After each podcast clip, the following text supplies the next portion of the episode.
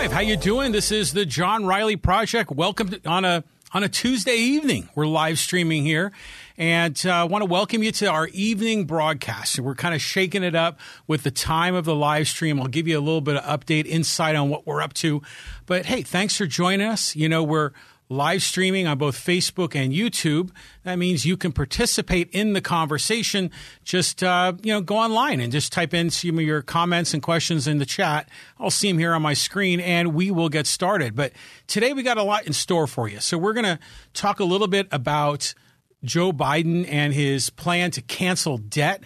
We're going to talk a little bit about my recent trip to Costco, which is one of my great, my favorite stores, and and a little bit of how that ties in with Biden and, and some of the things going on in the world. And then we'll briefly touch on Fernando Tatis and Lee Hacksaw Hamilton. And then at the very end, I'm going to provide a preview for some of the local elections because the election season is getting started. And I just want to share some top of mind thoughts on some of the candidates and some of the races here in my local hometown of Poway.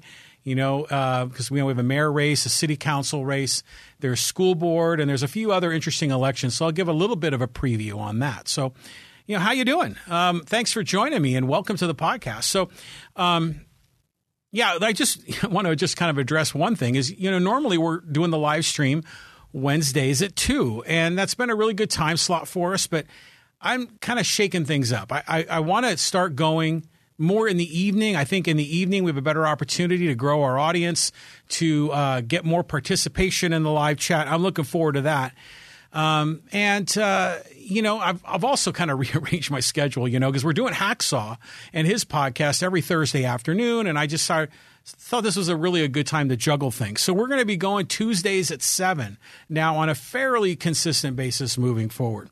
But, um, okay, so again, yeah, student debt, Costco, Fernando Tatis, Lee Hacksaw Hamilton, and a preview of the Poway elections. That's the agenda for tonight. Join us on the live stream. Okay, let's dive right in and let's talk a little bit about this plan. And it was a it was the headline story on apnews.com that, you know, there's been this talk of canceling student debt and Joe Biden has been under pressure by a lot of the liberals, you know, particularly Bernie Sanders, Elizabeth Warren, but also a lot of other uh, Democrats, uh, Chuck Schumer, and others in Washington, D.C., urging him to you know, cancel debt to some degree. And, in the campaign season, Biden seemed a little bit hesitant to do it. He was maybe thinking we just do a little bit of it. Well, it seems like it's really coming to a head. And, you know, given everything that's been on the table with the, the Democrats, I mean, their agenda has been, you know, with the exception of Build Back Better, they've been getting a lot of their agenda accomplished.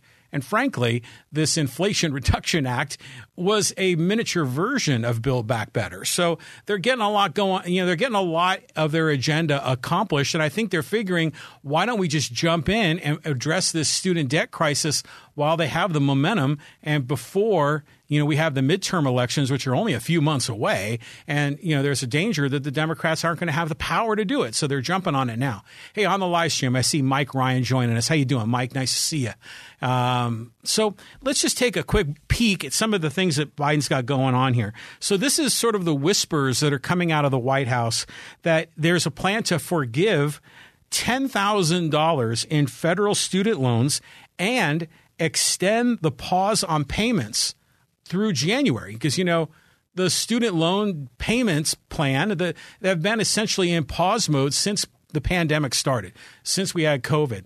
Um, and the federal government, you know, they give out the lion's share. I mean, it's a huge percentage of the overall student loan debt comes from the federal government.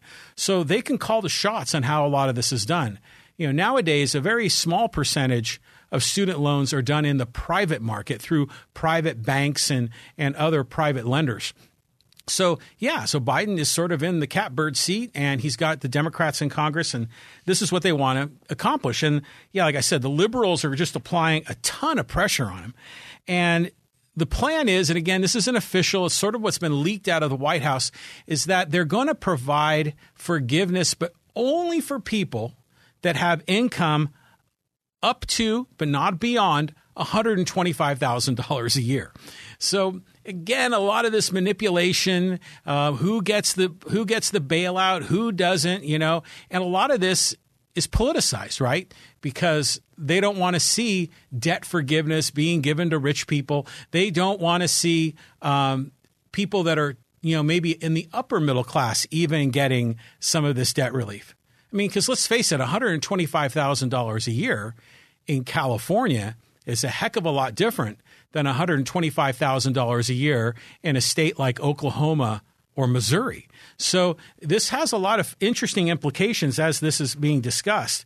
Now, a couple other comments on here that and is that you know the the the lefties in Congress, Bernie, Elizabeth Warren, they don't think this is anywhere near what it should be. They think that he should you know eliminate fifty thousand dollars worth of student loan debt. Now, it's my understanding that the vast majority of student loan debt is about $20,000 and less. I believe that's true. But they want to essentially give debt up to $50,000. But really, Bernie and Elizabeth Warren and some of the far left progressives, what they really want is to make co- uh, college free. Um, they they don't think anyone should pay, and so th- that's why I think they're pushing the needle in that direction. But there were a couple of interesting tidbits in this article, and this was the thing that really got me. And this was a, a comment from Chuck Schumer and he argued to Biden, you know, because they're all persuading Biden to do this. He argued to Biden that Biden that doing this, you know, this debt relief is is the right thing to do, both morally and economically. And I, I kind of want to break that down because is you know, morally is an interesting term, right? I mean, morally according to whose standards, whose morals. Because um, morality is not absolute. Different people have different interpretations of what is moral. Um, and and sometimes I think people don't really consider some of the consequences. And I mean, I mean, consider this. I mean, let's say you know, for for example, first of all, if student loan debt is canceled, it doesn't just sort of poof disappear.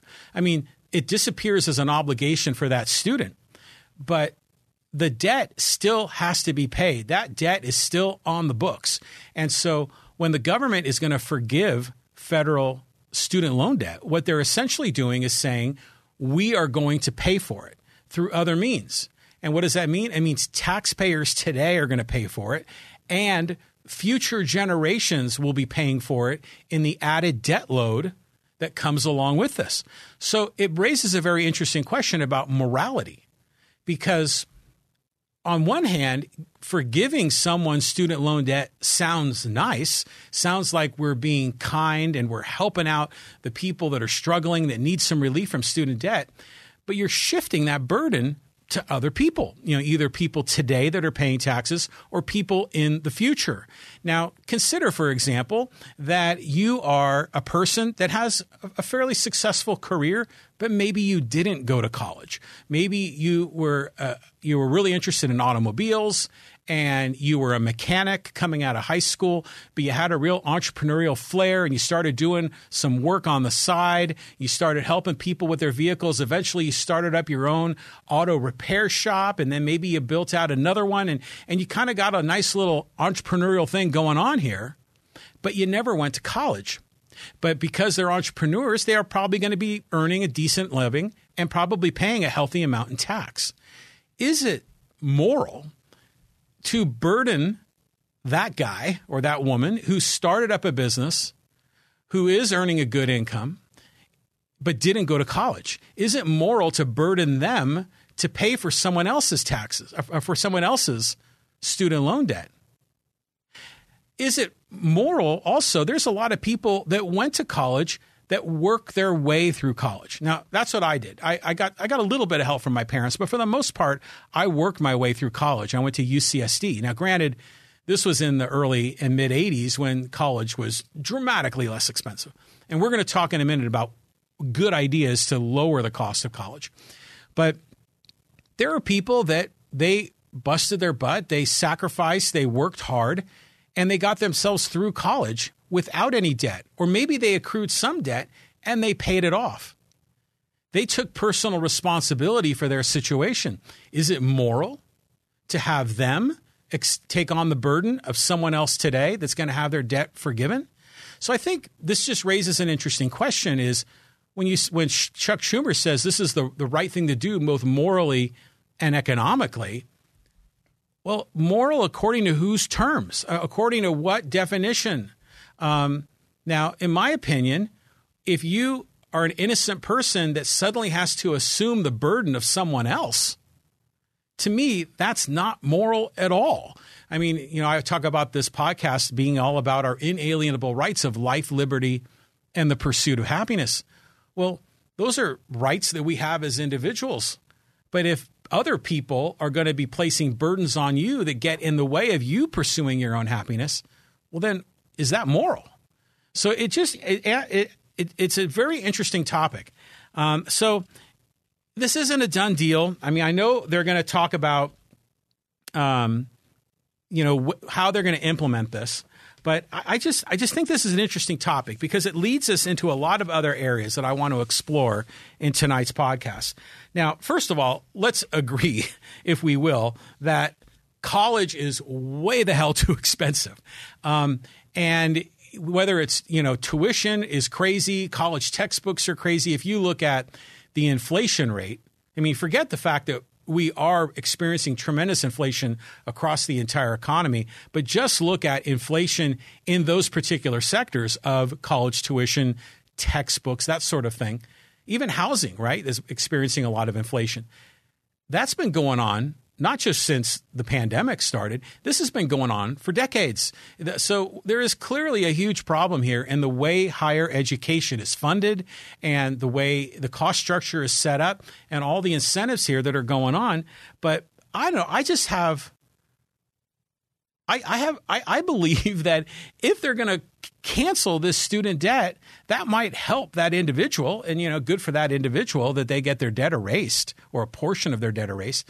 But it ends up harming other people. It ends up harming other people, and it actually increases the price of goods. Um, and I'm going to break that down in a little bit as well. Yuri Bolan on the live stream saying they're trying to get everything done before the midterms. So that's exactly right, Yuri. I mean, and frankly, if you were in their position, if you were Donald Trump or Chuck Schumer, if you were Nancy Pelosi, you would definitely be doing this. You would be trying to get your agenda through because it's you know, there's a lot of question marks as far as which party is going to come out victorious in the midterms. Um, frankly, it's sort of a race to the bottom. Is which party is going to be the least damaged coming through the midterms? Um, and so, yeah, they're, they're trying to get their agenda passed before the you know before the teams switch because if the Republicans get a majority in the Senate or the House, a lot of this is just never going to happen. Um, but you know, I, I did some research on this, and right now, about 44%, I can't remember if this was nationally or just in California, but about 44% of high school students go to a four year university, and 22% go to a community college, a two year school. So that's like two thirds of high school students actually go on to college, which that's incredible. I mean, when I went to college in 19 early 1980s, the percentage was way less than that. I mean, it, it was probably 20% went to four year schools, maybe even less. Um, and if you added in the two year schools, maybe a third of the people went to college. It was something. I mean, it's, it's greatly shifted.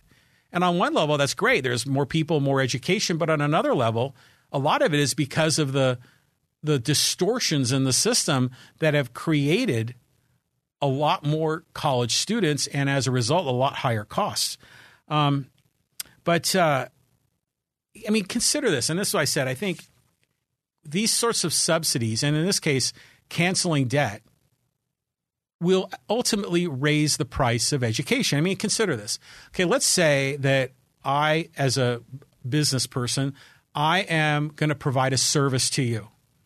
And in the private market, we're going to negotiate. Perhaps I'll have a price that I'll ask. Maybe you can't afford it. And then maybe we might work a deal. We might come to a compromise. Maybe you'll pay the price. You know, we, we can work it out. It's something that the two of us can work out. But when there's a third party involved in this situation, like the government, if the government's subsidizing it, or in this case, canceling the debt, then it's almost the price has a far less important role to play in this, right? I mean, in fact, if the government hypothetically covered the entire cost of college education, then you as a student wouldn't care how much it costs because you're just going because someone else is paying. And if you are a, a, a university and you're charging tuition, you're going to get try to get as much as you can and you're not going to have any competitive pressures to keep your prices in check because the student will pay whatever price it is because someone else is paying. And that's why a lot of government subsidies end up driving up the price of the goods or service that's in question. And if you, it, what's interesting, there's a really good chart that I remember seeing that shows these industries from the year 2000 to 2019, you know, prior to COVID when things kind of went sideways. And it showed which industries had the greatest amount of inflation, you know, price increases just in that narrow industry. And what's number one? Healthcare. What's number two? College tuition and college textbooks. And then right down the list there, housing, another one. And it's interesting to consider that. I mean, these industries that are having such tremendous price increases, not just in the last couple of years, but for the last couple of decades, the last two or three decades, they end up being the industries that have the most subsidies from the government. See, it's funny how that works, right? Um, so, on one level, it seems like a very altruistic thing to do to help out the little guy, to, to forgive that college loan debt so they don't have to carry that burden. So they'll have more spending power in the economy. That's what Schumer's arguing that they'll be able to spend more in the economy. It's good for the overall picture. But there are always unseen consequences. And when other people have to bear that burden, we can question the morality of it. But at the same time, it provides a perverse incentive for the prices to keep going up. And that's what we're seeing in college education right now. I mean, look at my um, alma mater. I went to UC San Diego, and gosh, when I graduated, there were 13,500 undergrads in the late 80s. Now there are over 40,000. 40,000. Um, it's unbelievable. I think it's might even be the university with the, the the largest student enrollment of any of the UCs. I mean, it used to be UCLA was number one. In fact, I bet UCSD might even, maybe, might even have more students than San Diego State, which is incredible. But there's huge demand to go there right? And people can get these student loans. They're very easy to get. Um, so, uh, I mean, let's let's talk about this for a minute. And before I get to my trip to Costco, because I think that provides a an interesting sort of parallel to to see how this world works. But before I do, just I want to quickly say we're live streaming on Facebook and YouTube. That means that you can participate in the conversation. Just type your comments in Facebook or on on YouTube. I'll see them on my screen, and I'll read your questions and comments on the air. So, what can be done? Right? People want to forgive college loan debt, and we can for- forgive college loan debt, but it still doesn't solve the problem that prices are too high. It's like that governor candidate in New York about ten years ago. He goes, "The rent's too damn high." Well, college tuition is too damn high. I mean, hell, I mean, we're putting two kids through school, um, it's expensive. You know, I get it. I mean, I was talking to one of my buddies from college, and his daughter is going to dental school. He's paying, oh, oh my gosh, you know, hold on to your hat right here. He's paying $125,000 a year for his daughter to go through dental school. Now, I don't think he's bearing the full burden of that. I think the daughter will be, but it's insane expensive. So if we just cancel the debt, that doesn't solve the core problem that it's too expensive. So, what can be done? What's the right thing to do? Well, number one, what they need to do, just like, you know, it's Econ 101, you need to increase supply because right now supply is limited. There's only, only so many seats in a lecture hall. Um, a, a university like the University of California, yeah, UCSD is expanding, but a lot of the others aren't expanding all that much. And really, when was the last time they created a new University of California campus? They built Merced. When was that? Like 20, 25 years ago? I mean, it's been a long time. So there's not enough supply. So one of the things they can do, in my opinion, to lower the cost of college is to expand access to online education. You know, we kind of went through a lot of that during the pandemic, and universities kind of ponied up and rebuilt some of their IT infrastructure so they could live stream lectures, just like we're live streaming here, having online exams. There's a lot that can be done with technology today to open this up to a lot more people so that they can attend legit accredited universities. So, you, you know, some people want to go to college and have the full college experience and live in the dorms and go to the football games and and uh, and, and you know, of course, take their classes. But there's a lot that can be done online now and can be done for far less money because people will then not only have to instead of going into a lecture hall, they can do it right from their home. So universities don't need to keep building more and more lecture halls, more and more facilities.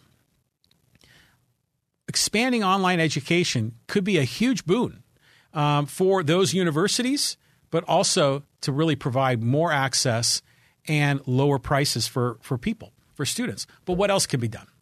Okay, because we all agree college education is too expensive. Okay, so what else can be done rather than just canceling the debt and not solving the core problem? Another thing that can be done is that you can make your college tuition tax deductible. And this is my understanding. If you're an accountant, by all means, please correct me on this. But my understanding is, is that your tuition for university, for college tuition, can only be deducted $2,000 a year can be deducted. Um, but why the cap? I mean, a lot of schools, their tuition for the year is 20,000, 30,000. Heck, I think if you go to USC, it might be 60,000. So why is it capped at 2,000? Now, if you're a corporation and you happen to have training programs for your employees, well, the entire training program is fully t- uh, tax deductible. It's a legitimate business expense the entire amount. Now imagine if they could provide tax deductibility for college tuition and they let you do it later on in your career when you were a, a higher earning person, when you were making more money, and then you could apply that deduction in those years, that could be actually a huge win win because you're going to be able to give relief to those students. And let's be real, and this is kind of an interesting tangent. A lot of times, the people that are going to college, some come from rich families, some students, some students from middle class and poor families. We all know that. But generally speaking, people that come out of college are doing way better than people that don't go to college. I mean, granted, there's a couple of maybe exceptions to the rule, but generally speaking, when people go to college and they come out, especially if they go to graduate school, they're going to be high income earners. Which, which is, by the way, why I think it's just nuts to cancel debt because you end up kind of rewarding future rich people rather than um, addressing the, what the core problem really is. So they could deduct that expense just like any business would. A third thing that they could do is right now college loans are ineligible for bankruptcy. So, you know, and I think you know if you if you go bankrupt, you can write off your credit card debt and a lot of your other debts, but you can't eliminate your college debt. And you kind of understand why because if people are taking out a college debt and then they get out of college and you know, most people when they get out of college, they're not earning a lot in their first year or two well, they might just say, hey, if I just declare bankruptcy, like in the first year after I graduate, then I can make that college debt go away. So that's probably why they make college debt ineligible for bankruptcy. But consider what kind of incentive structure that creates. When a bank can give out a loan and they know there's no way that the, the lender can go bankrupt on them, that means they're guaranteed to have that loan repaid. That's a sweet, sweet deal if you're a bank. If especially if government distorted the rules to help those banks so they're guaranteed to have that money paid back. So what's a bank going to do if they know that when they give out loans that are being paid at whatever percentage that that loan is being ta- given, they know that's essentially easy money because there, there's no risk of losing the money because they can't declare bankruptcy.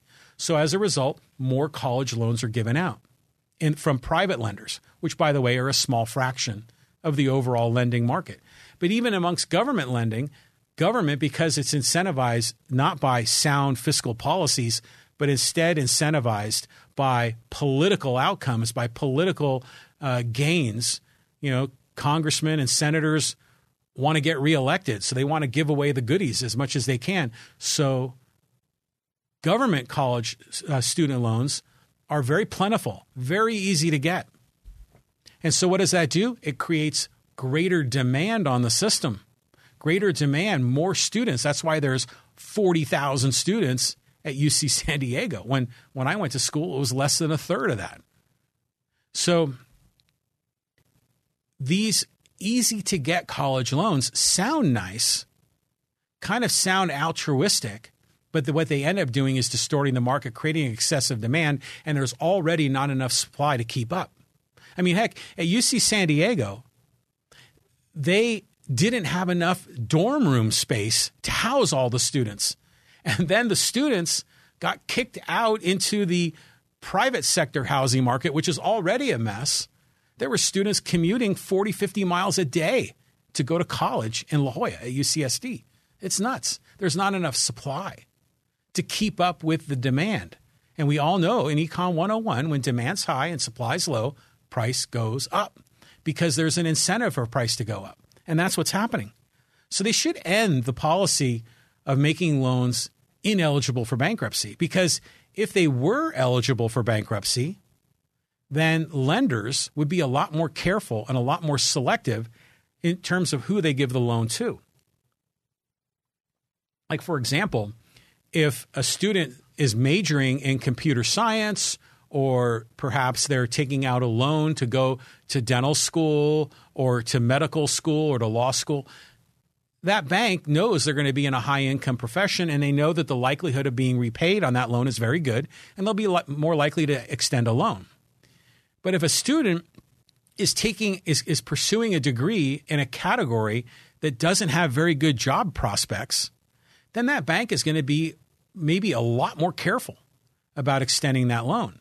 And so as a result, if banks are a little more selective, there's going to be less students going to college and as a result, less demand on the system.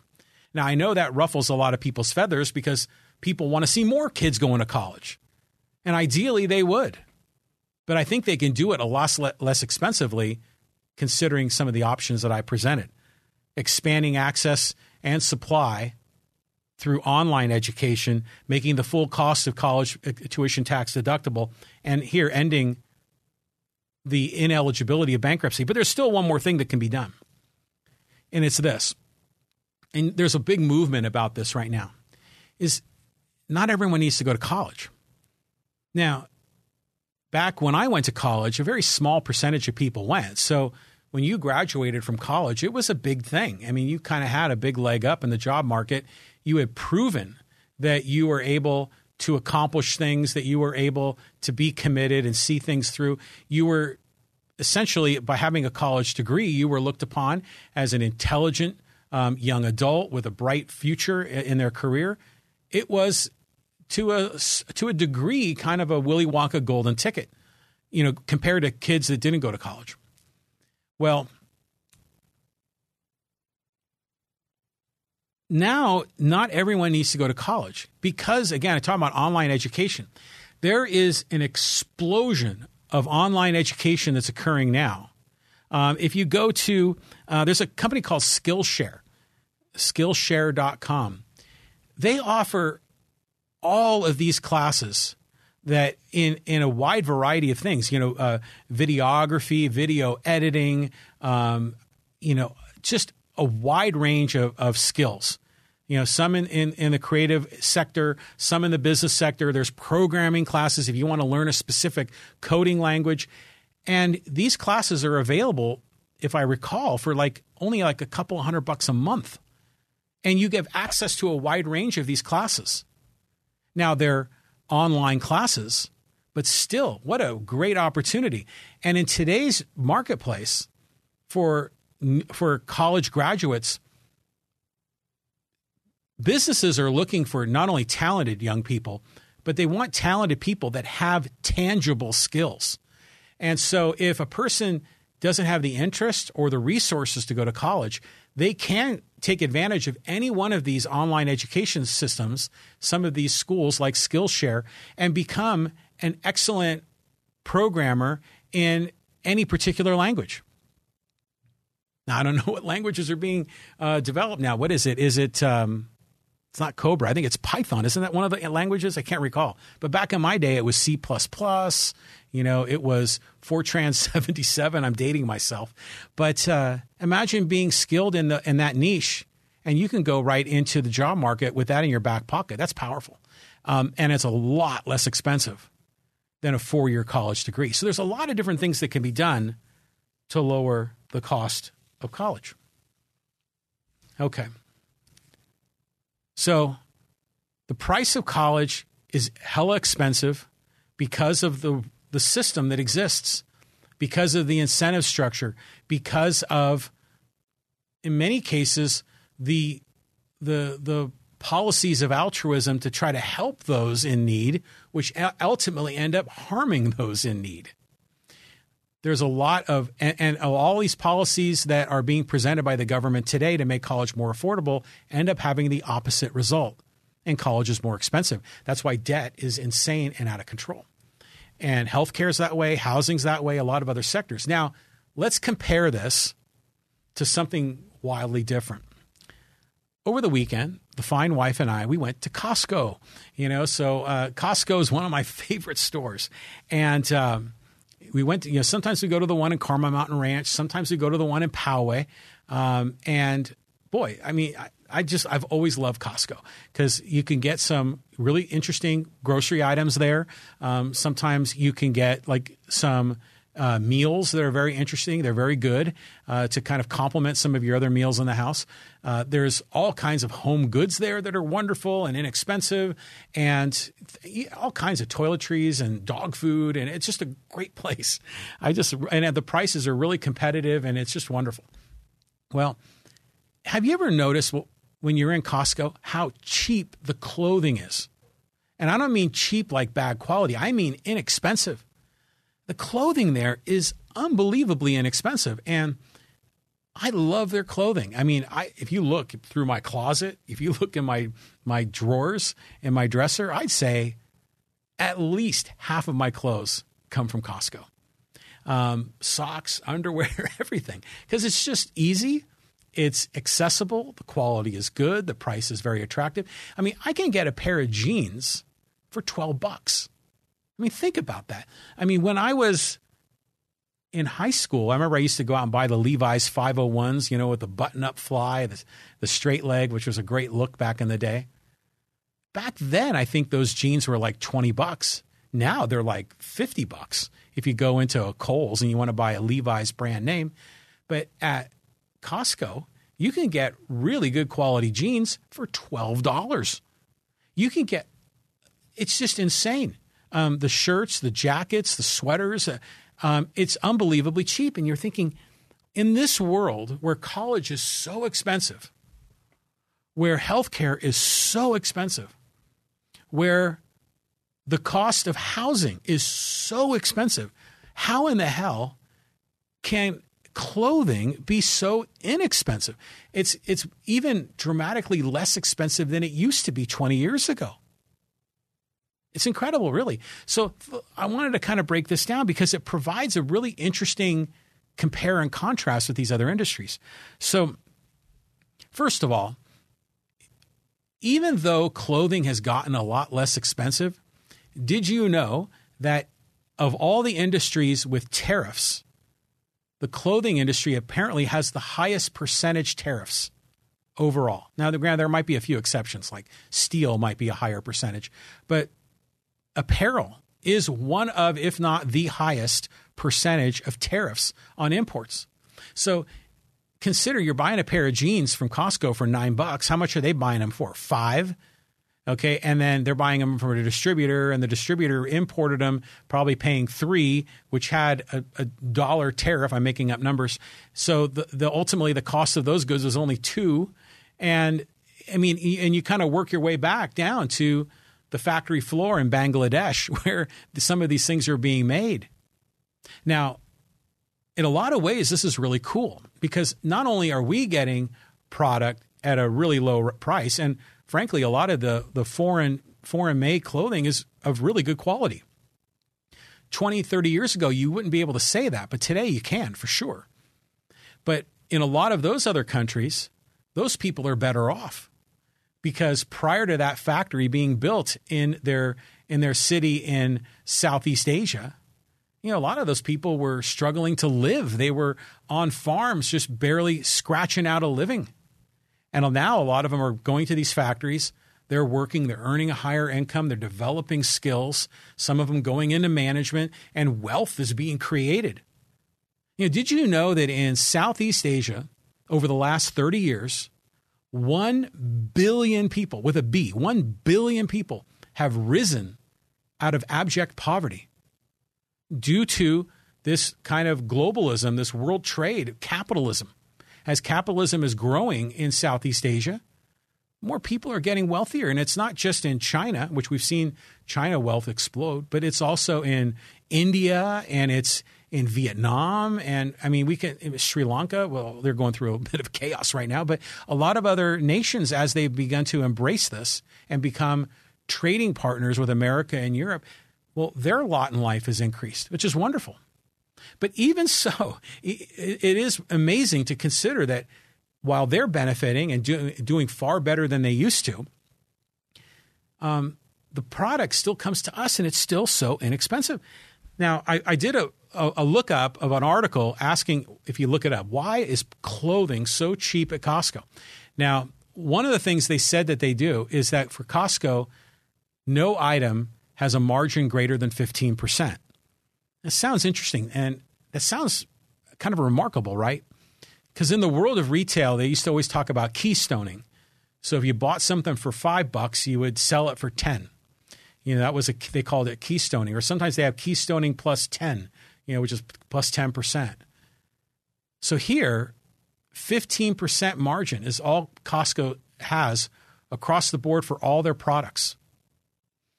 Now, some might say, how, how wonderful. This is a corporation that's not price gouging us. This is a good thing.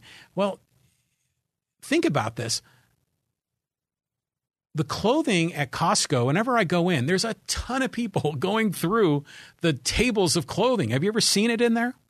And not only are there so many people going through all the clothing and finding stuff that they really enjoy, but there's a whole group of Costco employees that their only job is to reorganize the tables and refold the clothes after everyone's picked them over. So they're, they're, it's a constant, it's like painting the Golden Gate Bridge. It's just constantly being redone. But get this if you look at Costco nationwide and their clothing and shoe sector accounts for seven, I had to look this up, $7 billion in revenue. That's incredible. $7 billion in revenue. So, and if assuming it's 15%, so what would that be? That would be um, gosh, that'd be about a billion in uh, profit. Am I am I doing that right? I think so. Um, wow, incredible. So now, what's the difference between the apparel that's being imported into America and college education? Well, obviously, there's a million differences, right? Um, one is a product. College education is a service. Um, one is coming from foreign uh, businesses in Asia, Southeast Asia, and some of them are, and then college education is coming from administrators and professors here in the United States. There are a lot of differences, but there's one big difference. The apparel industry is not subsidized. There's no canceling of debt to pay for clothes. There's no I mean, there are some regulations in the clothing market, but nothing anywhere near what healthcare has, what housing has, and what college um, education has. Those are industries with huge government involvement and high prices. Meanwhile, an industry like apparel has very little government involvement. And frankly, the one piece of government involvement they have are tariffs, which increase the price. But even with the tariff, I can buy a pair of jeans for $9. $9. And they're good jeans, they last forever. They're not like, you know, crappy clothes that you wear them out in a, in a month and you throw them out. I mean, some of these clothes are really nice. I mean, you can even get like college apparel. They have a lot of San Diego State stuff there at, at uh, Costco. Um, you know, and, and, and they have other brand name merchandise there too. Because some of the brand names, what they'll do is that if they have extra inventory, they'll unload it on Costco and Costco will help them move it. But it was it's just mind blowing. And you look at a lot of other things in Costco, like it, we were walking through the television section, which is the first thing you see when you walk in. I mean, think about that. Like in in 2007, when we moved into this house, we bought a big screen TV. It was the first time we had bought a big screen TV, and it was expensive. I think the TV was like two grand, something like that and amazing, the cost to install it was even more because those installers, there were only a few that knew how to do it, and there was a lot of demand, and they were able to get a high price. Now, the TVs are bigger, they're brighter, they're more, um, uh, they're a more beautiful image, and now they're available for a few hundred bucks. It's incredible. And if you really wanted to if you really wanted to go all the way and get like the best of the best of a TV at, at Costco, you might spend fourteen hundred bucks for like I don't know a gigantic what would it be a seventy five inch TV. It's incredible how inexpensive. I mean, computers too going down in price when you look at it on a cost per um, processing power. It's gone way down overall. You know, the bang for the buck. But TVs, what's what's the deal with TVs? TVs again, very little government involvement, very little regulation. There's no debt cancellation for televisions. So to me, I, I look at this and I think to myself, well, that's why. Now, now let's talk about electric vehicles. I, you know, I talk about EVs all the time. We have two EVs that we power with our solar panels on the roof of our house, which we love. We, I love to brag about this because while everyone's paying over five bucks a gallon for gas, we don't pay a nickel for gas. Our maintenance for our EVs is virtually zero. Um, we get free charging when we're out on the road a lot of times. Um, and with solar, we're able to power our house, run our air conditioning, power our cars, and often our electric bill at the end of the month is zero or sometimes a negative number. Last month it was negative incredible. Um, but now EVs are obviously big; they're in demand because of the price of gas, and new EVs they're getting premiums for these things. I mean, eh, if you're lucky, you might get it at MSRP, but most places are charging more than that. Yuri Bolin on the live stream has a comment here. He says, uh, New TVs last about three to five years now. My 1989 Sony Big Box still works great. Yeah, well, that's one of those tube TVs, right? You know, the, the one TV we bought in 07, that lasted us about 11 or 12 years. And then finally it went. But you're right, Yuri. You, some of these, they last less amount of time. Um, but, you know, in five years, the quality is so much better. You almost want to upgrade anyways. So, anyways, back to the EVs. I, you know, I, have been shopping for an EV because I want to replace my Hyundai Kona. And it's a terrible time to buy EVs because because the premium they're getting. You know, I went down to the Poway Hyundai dealer here in town, and they were selling the Hyundai Ioniq Five, which is a great car, and they were getting like $7,000 over MSRP. And they had a waiting list of 30 people that had already put down deposits on these cars. Um, so a car that has a regular MSRP, depending on the trim level of between 50 and 60, they were getting that plus seven. And then, and then there was another dealer that I visited. This was a number of months ago. There was a Kia dealer, and they were selling the Kia. What is it? The EV6, I think it is, which is like the sister car of the Hyundai Ioniq 5. This is a car that was selling with an MSRP. It was the fully loaded version of $55,000. They were asking for a dealer markup of $15,000. So a total bottom line of 70 grand for this car. I couldn't believe it. But guess what? So now a lot of those EV rebates have started to expire right? I mean, you know, there, there, were less and less of them were made available, and there was always pressure on the federal government. They had to re up, they had to increase or resurrect the plan. They had to extend the plan to provide more. Provide more uh, rebates, tax rebates, tax credits for electric vehicles. And so they did.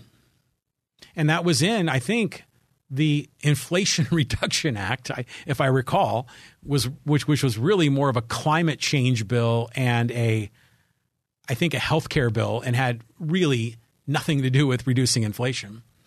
Um, that bill extended a lot of the EV credits and there's a lot of rules. Like in some cases, you you know the car has to be made in America, or a certain percentage of the battery has to be made in America. They they made it a little more difficult to qualify, and there's a lot less cars that are available.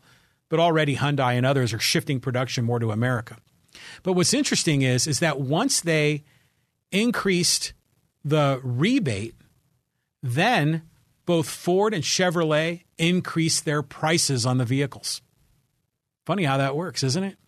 because they know if customers have the money to spend, then and it's and it's quote someone else's money, then they're they're they're going to be able to. The, the consumer is going to have a lot less resistance spending it, and therefore the seller can get a higher price for it. And as a result, government subsidies drive up higher prices with these vehicles. Now, granted, there's a lot of other weird things going on in the market. You know, there's not enough semiconductors, so there's not enough cars. The whole automobile market's like crazy right now. But still, if you just look at that one individual element, the, like it was within a week after they announced that these rebates were going to be extended or expanded right away. Ford and Chevy increased prices. See, and see, college does the same thing. When there's a lot more student loans, they increase the price because they can get it. Um, and and we're seeing that it's energy prices are going up. God, we can talk about that till the cows come home. Um, and uh, food, and you know, some people say it's price gouging, but really, all it is is people reacting to incentives. Sellers are going to try to get the most they can for their product or service. Buyers are going to try to spend the least amount for the product or service. But the moment a third party is introduced into the equation that's going to subsidize or cover the cost or cancel the debt, it completely blows up the whole buyer seller relationship. And that creates these distortions that we see prices go up. But in industries where we have a lot less of that sort of thing, prices in many cases go down aggressively, just like the clothing at Costco. So, just some interesting observations by me. Okay. I got two more things I want to talk about. I want to talk a little bit about Tatis and Hacksaw. That's kind of a, pro, a, a combo topic. And then I want to talk a little bit about the Poway elections coming because I've got a couple of comments, like a little bit of a preview of the races that are coming. So we'll talk about that. But, you know, if you want to learn more about my project, the John Riley Project, go to my website, johnrileyproject.com. And there, all of our podcast episodes are listed and all the YouTube videos because you know we live stream on YouTube and on Facebook. I'm going to start streaming on Twitter here real quick. Um, and then all of our audio only podcasts are on Apple Podcasts, you know, used to be called iTunes, and Spotify and iHeartRadio and and Pandora and Stitcher and, and all the popular podcast platforms. You can access it there. And all the links are there if you want to subscribe at my at my website, John Riley Project com. And oh, by the way, if you know anyone wants to be a guest on this podcast, and you know I have an open invitation to political candidates to join me here. Um, if you want to be a guest on my my podcast, go to johnrileyproject.com, fill out the contact form, and let me know, or just send me an email. My email address is john at johnrileyproject.com. And uh, let me know you'd like to be a guest, and we can schedule that. Okay. Have you been following the Fernando Tatis Jr. news? Oh my God. So, you know, we already went through all the rigmarole with the broken wrist and uh, and and then with the PEDs, the steroids that he took. Well, today was the big apology, and he had already met with Padres owner Peter Seidler. He had met with the general manager AJ Preller, and then today he met with his teammates and he faced the media. And this was something. It really was. Now, granted, on Thursday at three, Lee Hacksaw Hamilton I will really break it down. I mean, Hacksaw will go way deep with this, but my own opinion, just on, on a top level, is is that it's good. What happened today was good. Um, I think he's maturing, showing some humility. Um, and, you know, he's what, 22, 23 years old? When you were that age, you did stupid. I'm like, I speak for myself. I did stupid things. A lot of people in their early 20s maybe behave a bit re- recklessly, certainly compared to what they might do in as a middle aged person. And he was king of the world, signed a $340 million deal, getting endorsement contracts, good looking guy, home run champion. Um, the face of the Padres, the face of Major League Baseball. This guy had the world in his palm of his hand. And then he ended up taking steroids, getting suspended. And really, a lot of people were angry, and rightfully so, because he's cheating. You know, taking steroids is cheating. Taking steroids is uh, against the rules, and it's really kind of an unfair advantage, right? That's why it's not legal um, in the sport of baseball. Now, granted, you know, there's this has been in the sport for a long time, and a lot of people have been able to get around the tests, but he got busted. But it was very interesting to see him show remorse, and to me, this looked real, looked authentic. And I think this hopefully will be a really significant turning point for him where, because the whole world crashed upon his head when this happened. I think this could be an opportunity, it could be an inflection point in his life where he really begins to take things seriously. Now, the good news is he's going to go in and get the surgery on his shoulder. He is going to be hanging around with the Padres through the rest of the season and in the offseason to stay on the straight and narrow, and good for him, and certainly to demonstrate that he's doing all the right things, and good on him.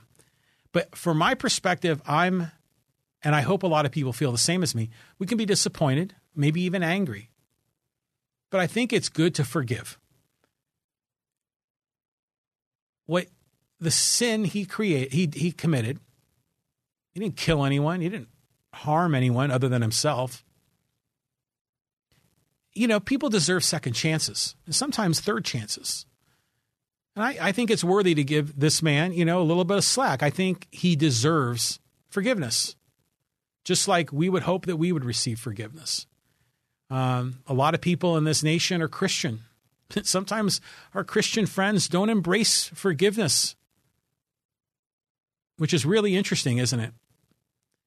Um, but then a lot of them do. A lot of Christians do embrace forgiveness. Well, this is a perfect time to demonstrate that. So I, I, I wish good things for him. Now, again, Hacksaw, I'll talk just briefly about that. You know, I'm, I'm co hosting a podcast with legendary sports talk radio broadcaster, NFL play by play legend, Lee Hacksaw Hamilton. It's just been the greatest thing. Um, I've been helping him out with his podcast. You know, I was introduced to Lee through some of the people, like his, this gentleman Jerry Donadio and Roy Robertson, that worked with uh, Lee at uh, the Mighty 1090, and I think even at the Mighty 690. Introduced me to Lee. Lee was interested in doing a podcast, so I'm kind of helping him get it organized, and it's going really, really well. Now, Lee, he put him. If you know who Hacksaw is, I mean, he's amazing. I mean, you put him behind a microphone and the guy just he's a pro. I mean, he lights up. He's got a lot of, you know, really good opinions and facts and but we've been able to take that podcast and I'll tell you our analytics are going through the roof. Views, minutes, hours consumed, subscribers just blowing up. And we've only been we only have 5 episodes. And uh, it's just really going well. Now for me, I'm like the co-host, so I'm kind of you know, engaging a bit with Lee. But at the same time, I'm kind of the production guy. I'm running the camera switcher and engaging with the audience. So it's kind of fun for me and it's challenging me to do things in his podcast that I have yet to do in mine. And so I think you're going to start to see my podcast begin to evolve because I'm starting to get used to a lot of new ideas and new technologies to make it better. So it's a lot of fun. So if you're interested in sports talk, if you're a fan of the Padres, of the NFL, um, of you know we, we talk about PGA and LIV golf and and Premier League soccer. I mean everything. You know, Hacksaw puts all the topics on the table. So we're doing the live stream every Thursday at three, right here in the John Riley Project podcast studio. It's a lot of fun. So I hope you can join us. Um, and you and you'll you'll find him not on the John Riley Project podcast platform, but Lee Hacksaw Hamilton. He's got his own YouTube channel, his own Facebook page, his own Twitter handle and their live stream there. And then he's got his own podcast that's on all the major podcast platforms. We haven't gotten him on Apple yet. That's the next one. Um, so I'm excited, and that's that's part of the reason why I haven't had a podcast in a couple of weeks. You know, I had family in town. My son was home for part of the summer. It was wonderful to see him, and been helping out. You know, other members of my family, and doing this work for Hacksaw. And then my clients have been keeping me busy. So I haven't had a John Riley Project podcast in a few weeks. So I'm happy to be here tonight with you. Um, but now we're going to start doing with Tuesdays at 7. I think it's going to work a lot better. All right. Um, let's get to this final topic. And I just want to briefly just take a look at the the the various races here in my hometown of Poway, California. You know, we started this podcast in 2018 interviewing local political candidates. It was a lot of fun. Um, I think episode three was our first podcast with a guest. It was with Pete Neild, um, who's been on guests on this podcast at least a dozen times. We love Pete. Um, and uh, and Tony Russo was on the fourth episode. I think Yuri Bolin. I think you were probably on the sixth or seventh. Um, and now we're this is episode 284. Isn't that cool? Um, but we started this in 2018, interviewing political candidates, and it went really well. And then after the election, I started kind of doing more of this, more of my own opinion rather than interviewing other people. I started sharing my own thoughts and comments. Well, we're getting back into the election season. And, you know, in the 2020 election, we I was able to do some interviews too, but it was all during COVID, and we were kind of doing it through Zoom, and we were all kind of learning Zoom, and it was a bit awkward. But now it's 2022, and so I always have an open invitation for any political candidate. If you want to join me on the John Riley Project, we'll sit down, we'll have a conversation, we'll talk about the issues, talk about your platform, and give voters and people in the community an opportunity to learn more about you. And we'll talk for an hour, we'll talk for two hours, we'll talk for as long as we need to talk. And, you know, and my role is, you know, not to debate you as a candidate, but just to ask questions and learn more. And I love it. I, I think it's really interesting. So that invitation exists for everybody. Um, but let's take a look at some of these candidates. Now, what's interesting here is this is 2022, and here in my hometown of Poway, there are three elections for city council. The first is for mayor, okay? And our mayor is Steve Vaus, and he's running for reelection. And if you ever know Steve Vaus is, he's easy to recognize. He always wears a cowboy hat. And uh, he's something, he's a character. Uh, he, he he's a country music uh, um, singer. He's won a Grammy. Um, he is uh, a, a, music promoter. His, his uh, by the way, his daughter is has a very nice country music career launching. Very impressive. And his son is a is a you know graduated from film school and is in the movie business. And you know it's a great family, great kids. And uh, and so, anyways, he's running for reelection in this town of Poway. And he won this originally in 2014, was reelected in 2018. In 2020, he ran for county supervisor and lost by the most unbelievably narrow percentages. It had to be less than a tenth of a percent. Yuri Bolin, if you're still on the live stream, you could probably tell me the number. But I mean, it was unbelievable how close that election was, and he lost to Joel Anderson. So I think he was assuming he'd be in the city or county uh, supervisor, but now he is still mayor. So now it's 2022. He's running again. And Steve Vaus is a character that a lot of people really like him, and there's a lot of people that don't like him. But as a general rule, most people, there's more people that like him that don't like him, and that's why he was reelected in 2018. And he's going to be a favorite in this race, in my opinion. Um, oh, yeah. So Yuri Bolin on the live stream says he thinks Vaus lost by 282 votes in 2020. That's about right. And that was out of over 200,000 total votes cast because I think each each candidate had over 100,000 votes. I mean, it was unbelievable how close that race was. Well, you know, he's the incumbent. And in every race, an incumbent always has an advantage. They have name recognition, um, they have a certain degree of um, what's what's the right word cachet in the community. Um, they're looked upon as a leader because they've already been elected. Um, they have often have a lot more resources available to them, and they're more skilled as a politician. And so, generally speaking, incumbents have a huge advantage in elections. And that's frankly, that's true, not just at the local level, but at the state level, presidential level. It's generally true. So you've got to think that Steve Vaus is probably going to be a favorite. Now, his there there is growing opposition to Steve Vaus in the city of Poway because there's been so much development. There's a lot of people that are angry, and there's a lot of people that were previously sort of on the sidelines politically that are now getting engaged. And so in previous elections, I think Steve Vaus kind of had sort of a well, in 2014 he had a really difficult race and he won because he had to beat an incumbent, which was hard. In 2018, all due respect to the candidates that ran against him, uh, Steve Vaus won pretty comfortably. But this time, he can't take anything for granted. Um, I think.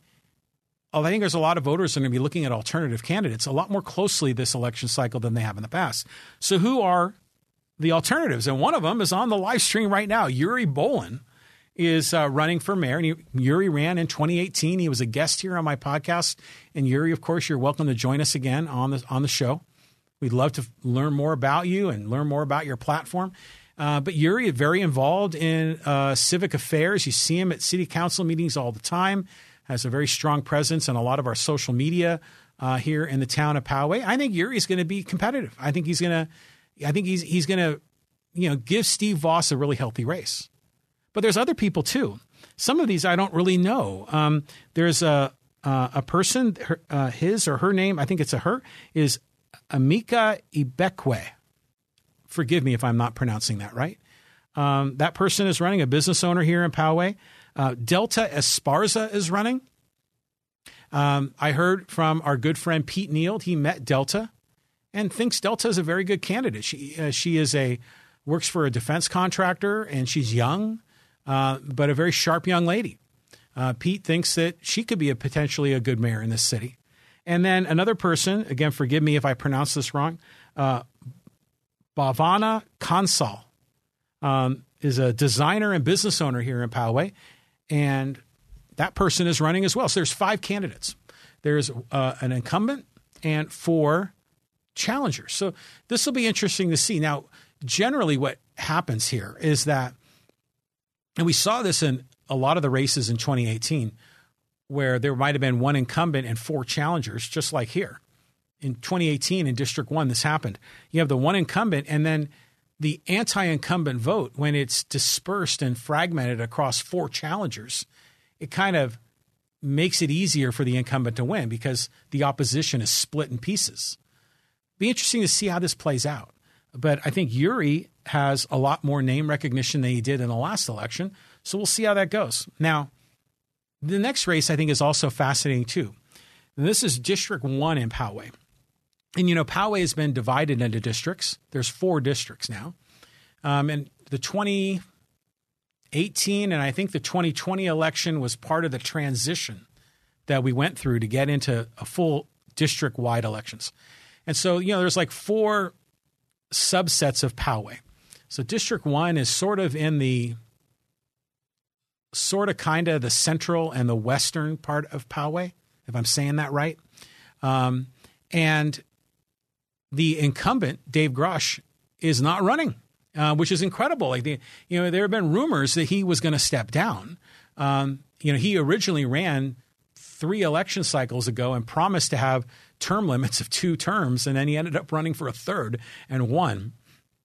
And Dave Grosch is generally very well liked in town. He's a very nice man. Um, he has a good heart, and and he's decided to retire. So okay, but when the incumbent steps down, then it's kind of like wide open season.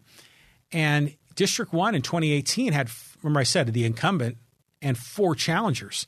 So it kind of confused the establishment versus the anti-establishment vote. Well, now there's only two candidates in District 1 in Poway, and they're both very interesting candidates. Now, and I'm reading the list from the, the from Poway.org, so this is in no priority order. Uh, Brian Pepin is one of those candidates, um, and generally speaking, Brian Pepin has the support of the existing city council, of the mayor, and of the four council people. And in fact, I think I saw all of them endorsing him on his website.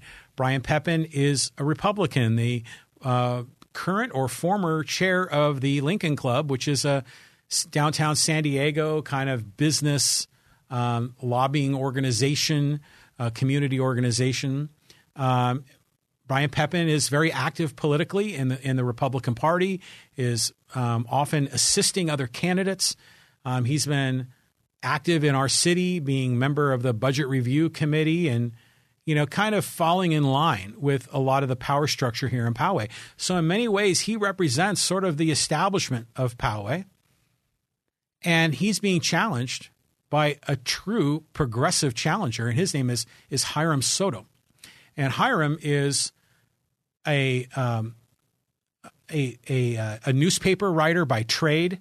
That he'll do the digging and uncovering facts. Um, he likes to say that he listens to the people, um, and a lot of his uh, background as a journalist can be a real asset for him um, he is very active, reaching out to the community. He's been extremely active on social media, whereas Brian Pepin, not as much. Um, in fact, very little that I've seen from him on social media.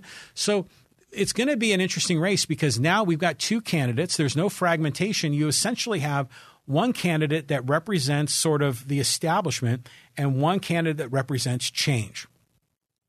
One candidate, ironically, the one candidate who represents the establishment is the is the one where there's been the most change in development in Poway. Brian Pepin is sort of riding that horse, whereas Hiram Soto, who is politically progressive, but not not for development. I mean, he would like to see a lot less development in this town um, to slow it down. Um, and there's a lot of people in Poway that think that, that want to see it slowing down. So now we've got two guys, a real litmus test here to kind of see what the voters want. Very interesting to see what happens. Because there's been so much change in Poway, there's a lot of people that are really hot on this issue. Um, so I'm fascinated with this race because there's only two candidates. Now, the third race is District 3, and I live in District 3 you know, I, I, gave a fleeting thought to running myself, but I decided there's no way. So, uh, who's running? Well, John Mullin is the incumbent. He is also retiring, or not resigning, retiring. And it's it's a wide open slate now. So who do you got? There's three people running, um, and uh, in order according to this document in front of me, um, Peter DeHoff is running, and we've seen his name around. He's also kind of generally speaking, aligned with the existing power structure at City Hall. He has been a member of the Budget Review Committee. A full disclosure, I was on the Budget Review Committee in 2007 and 8 or 2006 and 7. Can't remember. It was a while ago.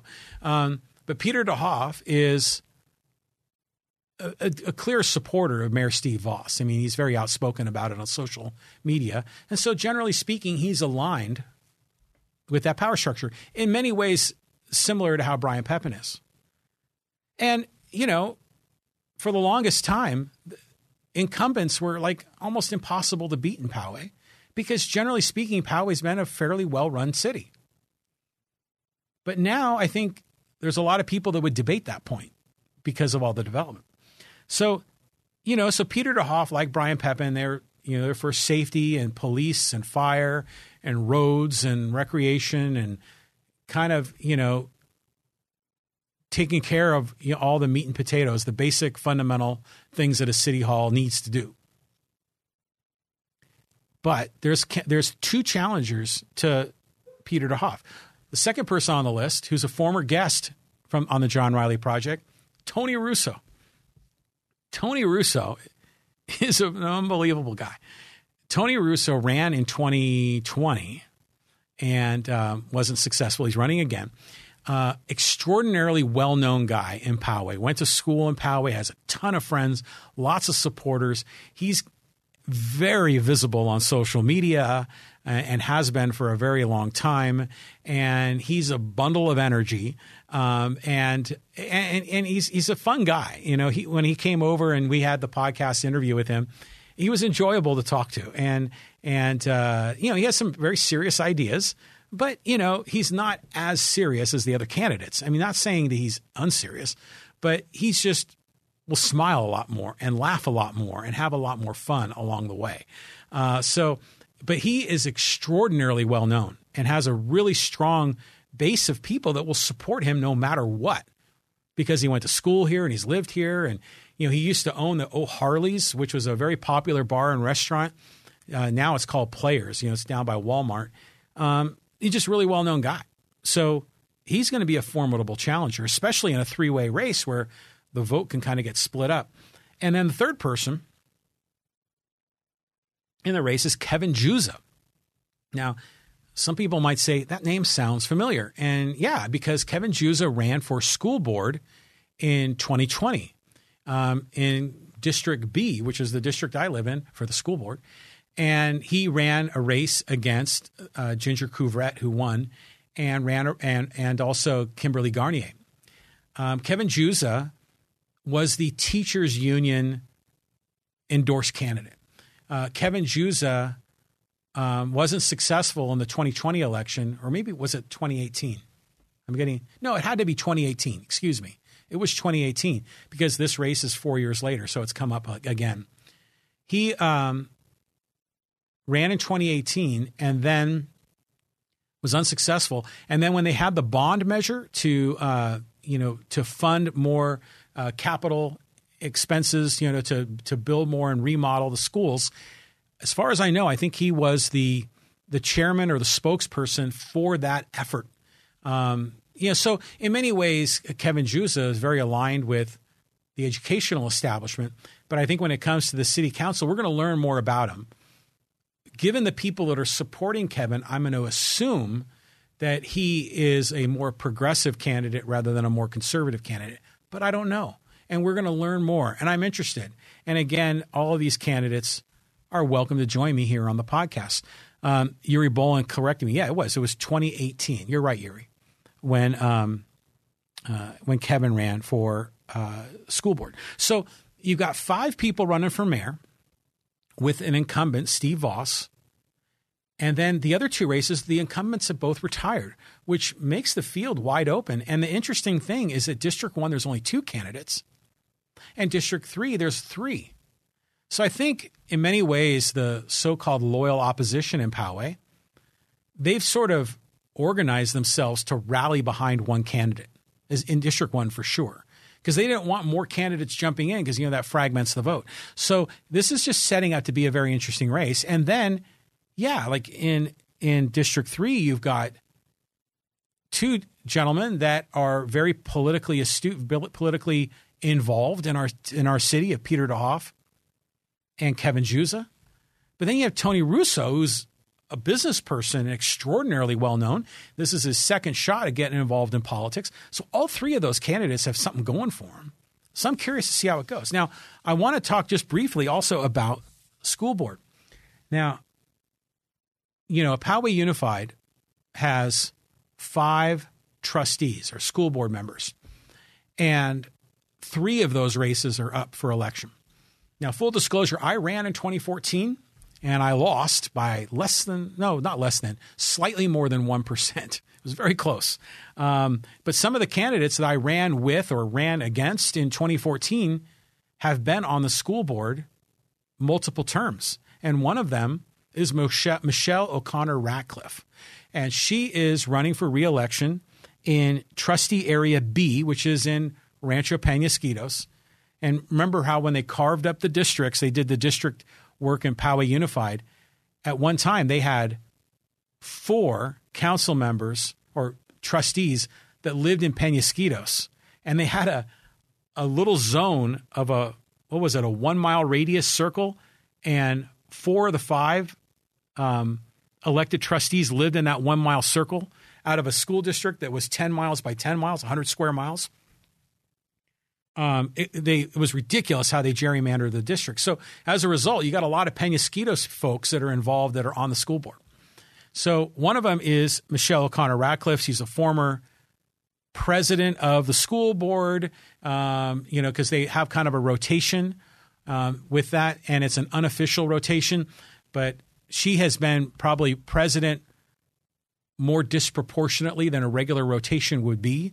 Um, so she is very well known, very well organized. Um, her, you know, her family, especially her mother, was a longtime teacher, and you know, she's essentially dedicated her life to this, to to being a school board member and raising her children there. And Michelle O'Connor Ratcliff has huge support amongst the educational establishment. But there's a lot of people that don't like her, and and just like really any politician, that's true, right? Where people some will like them and some won't. But in her race, there is only where is it? Ah, excuse me. She's in area D. Pardon me, area D. I said B earlier. She's in area D. She has one person running against her, and her name is Janet Bremseth. Janet Bremseth, a community volunteer. And I don't know who Janet Bremseth is. I'd like to learn and find out more about her. But I know that she's obviously not elected. She is a challenger. I don't know what her background is, what her credentials are, but she's going to have a difficult time winning that race because Michelle O'Connor Ratcliff is so well entrenched, so well established, has won already twice in a row, going for her third election. There's only one challenger. That's going to be a as they say, a tough out to to defeat Michelle O'Connor Ratcliff. So that that race, I don't know, might be interesting, but on paper, it doesn't look so interesting. Now, there's a couple of other races that are worthy of looking at. Um, in Area C, which I think this is an interesting one because this is T.J. Zane's district. You know, T.J. Zane ran with against me or with me against me in 2014. He was successful. He's not running for reelection, which is very surprising.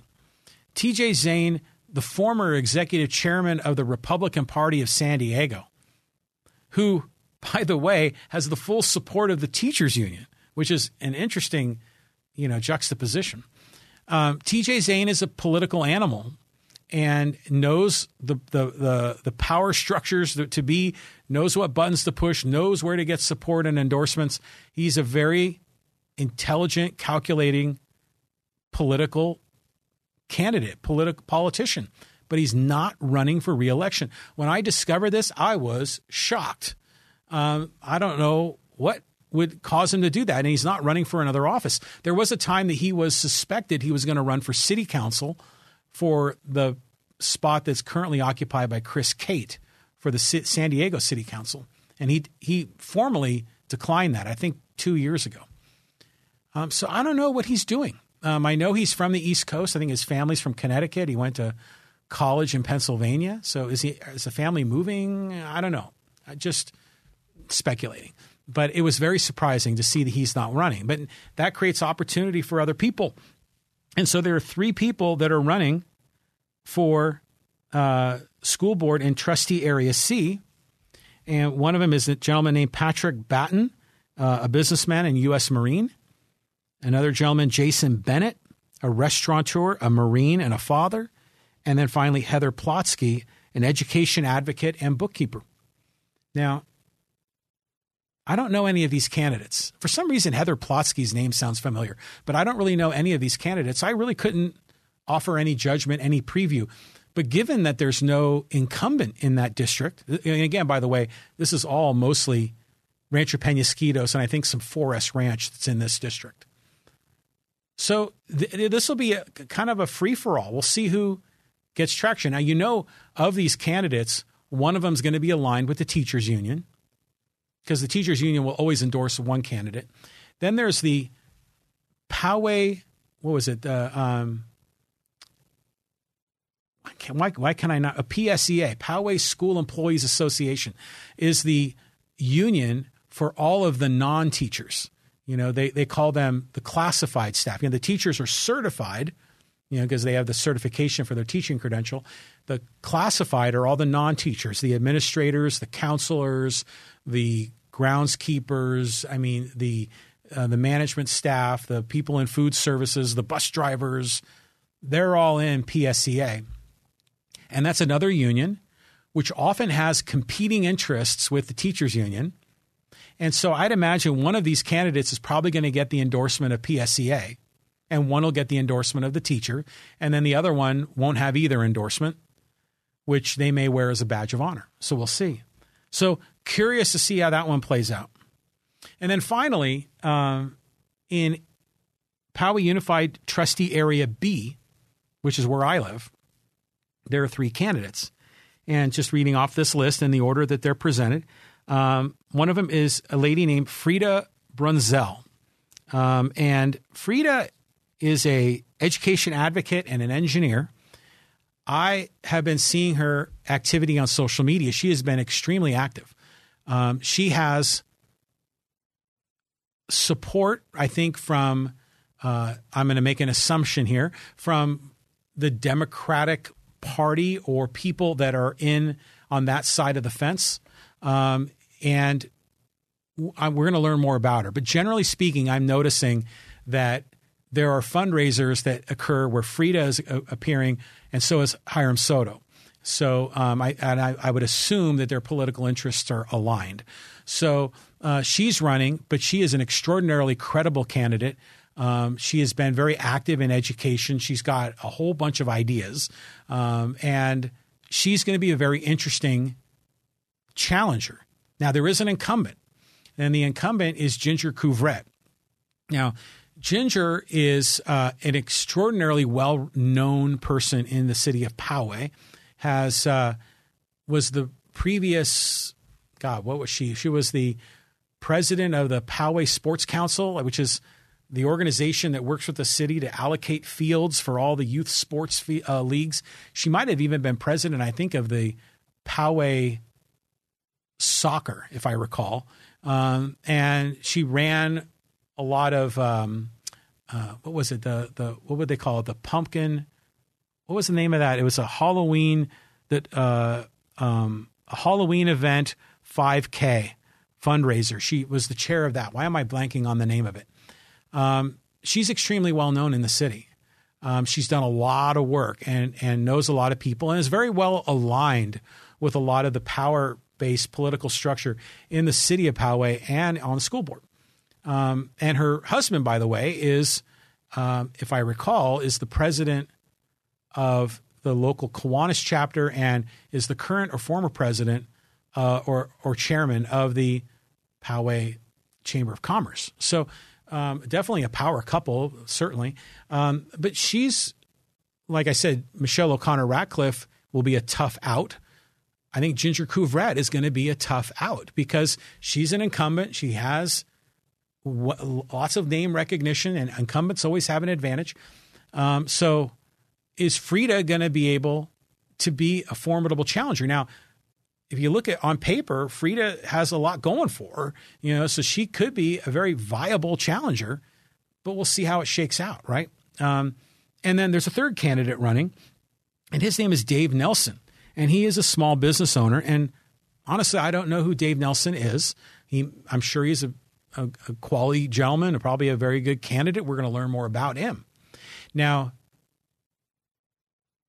when you again when you have a three-way race you know interesting things can happen you might have two candidates that are neck and neck and you get a third one in there it can kind of swing the race either way you know people like to look back at the 1992 presidential election when Ross Perot was involved now some people mistakenly think that Ross Perot swung the 92 election for Clinton and took the election out of George H.W. Bush's hands now just a, this is a tangent, but that election, if you go back and look at the history books and people have analyzed it to death, Ross Perot really didn't affect the outcome. His support sort of kind of was 50 50 from Bush and Clinton.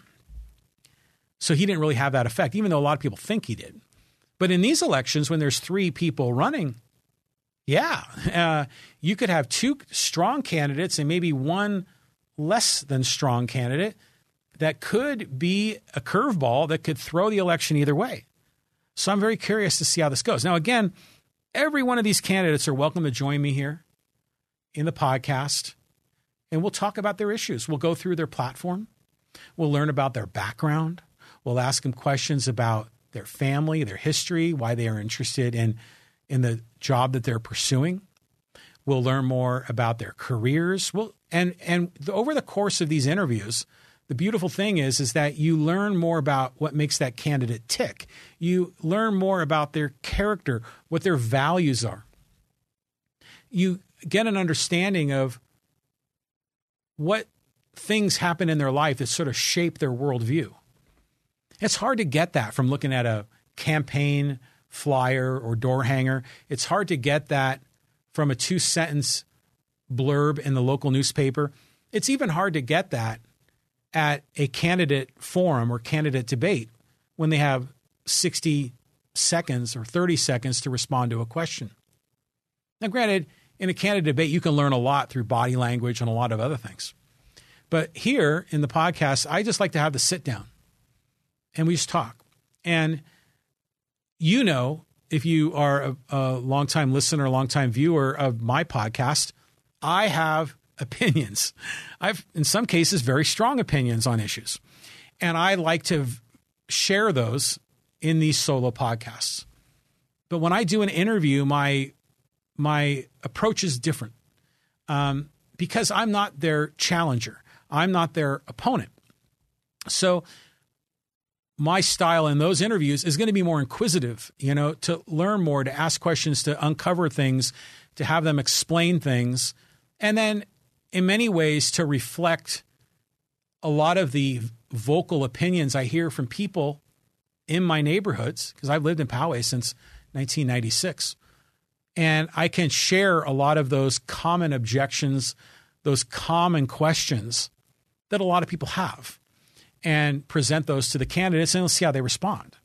And so, um, yeah, so those are all open. And there's one more that I want to mention. Now, granted, you know, of course, there's state assembly and state senate and and Congress. I mean, there's a whole bunch of other elections, but there is one other one that's really important to me that I do want to share, and that is, yeah, right here.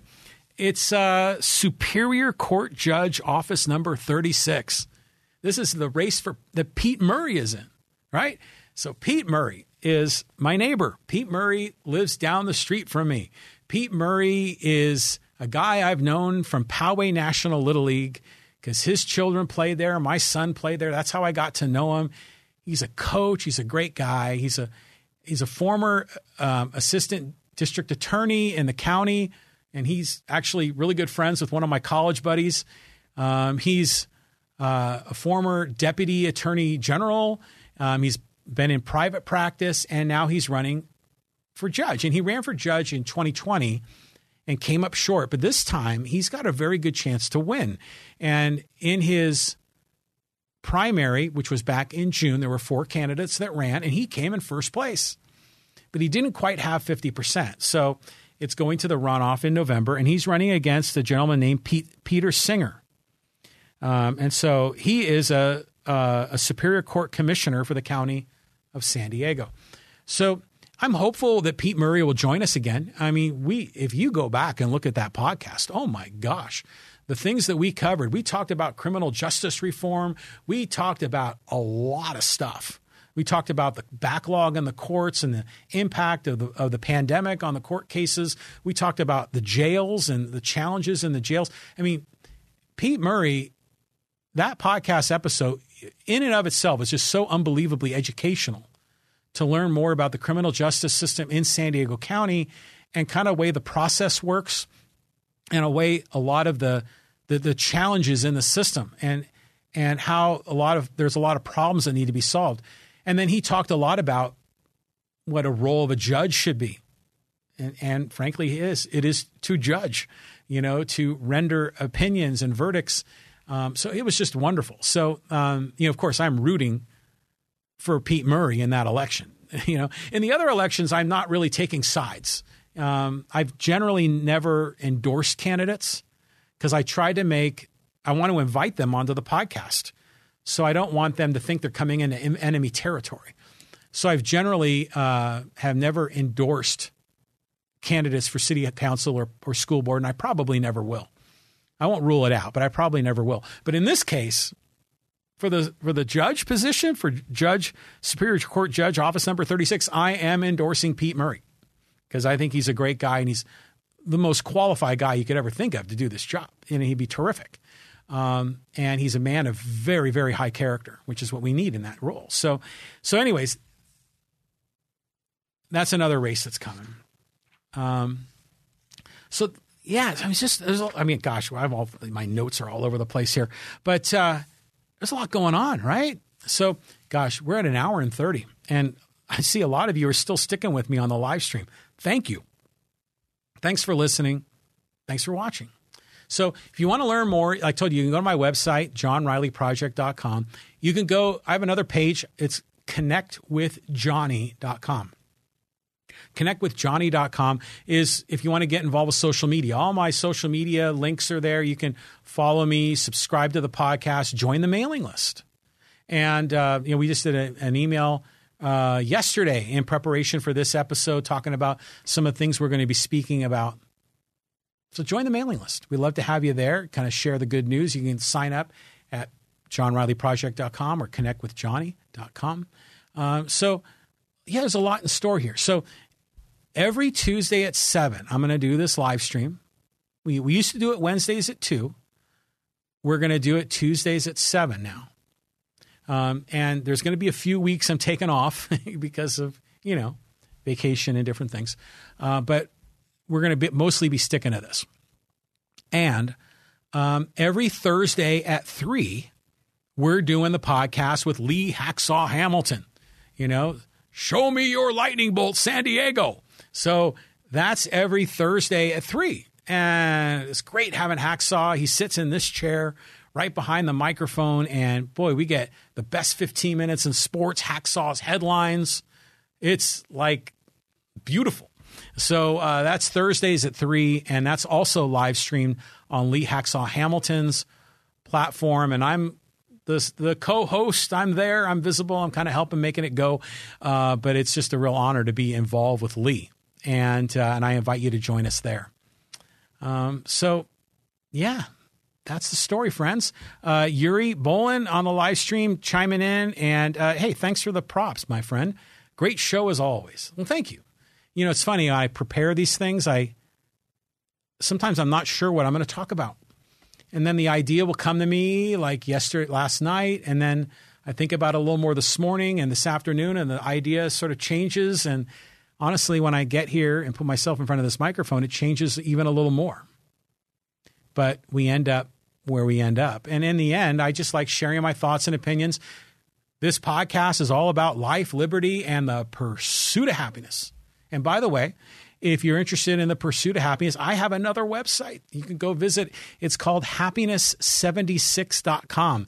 And it's a website that I created that sells products that celebrate our inalienable rights of life, liberty, and pursuit of happiness. It celebrates a lot of political messaging that I believe in. You know, my body, my choice, and and uh, all genders are created equal. A lot of different things. Some of it's kind of leans left, some of it leans right. But if you want to check it out, go to Happiness 76. If you want to support the show, you can do it by buying product there, or you can go to johnrileyproject.com and make a donation and we'll take donations there if you'd like to support the show. Okay, so we'll see you later. Thursday at 3, tune in to Lee Hacksaw Hamilton's podcast. I'll be back here next Tuesday at 7. Now I want to get back to the Padre game. Does anyone have a score? How we doing? Um, hopefully we're back in. Uh, we we need to win some games, friends. So I'm going to go watch the Padres. All right, we'll see you later, friends. Bye bye.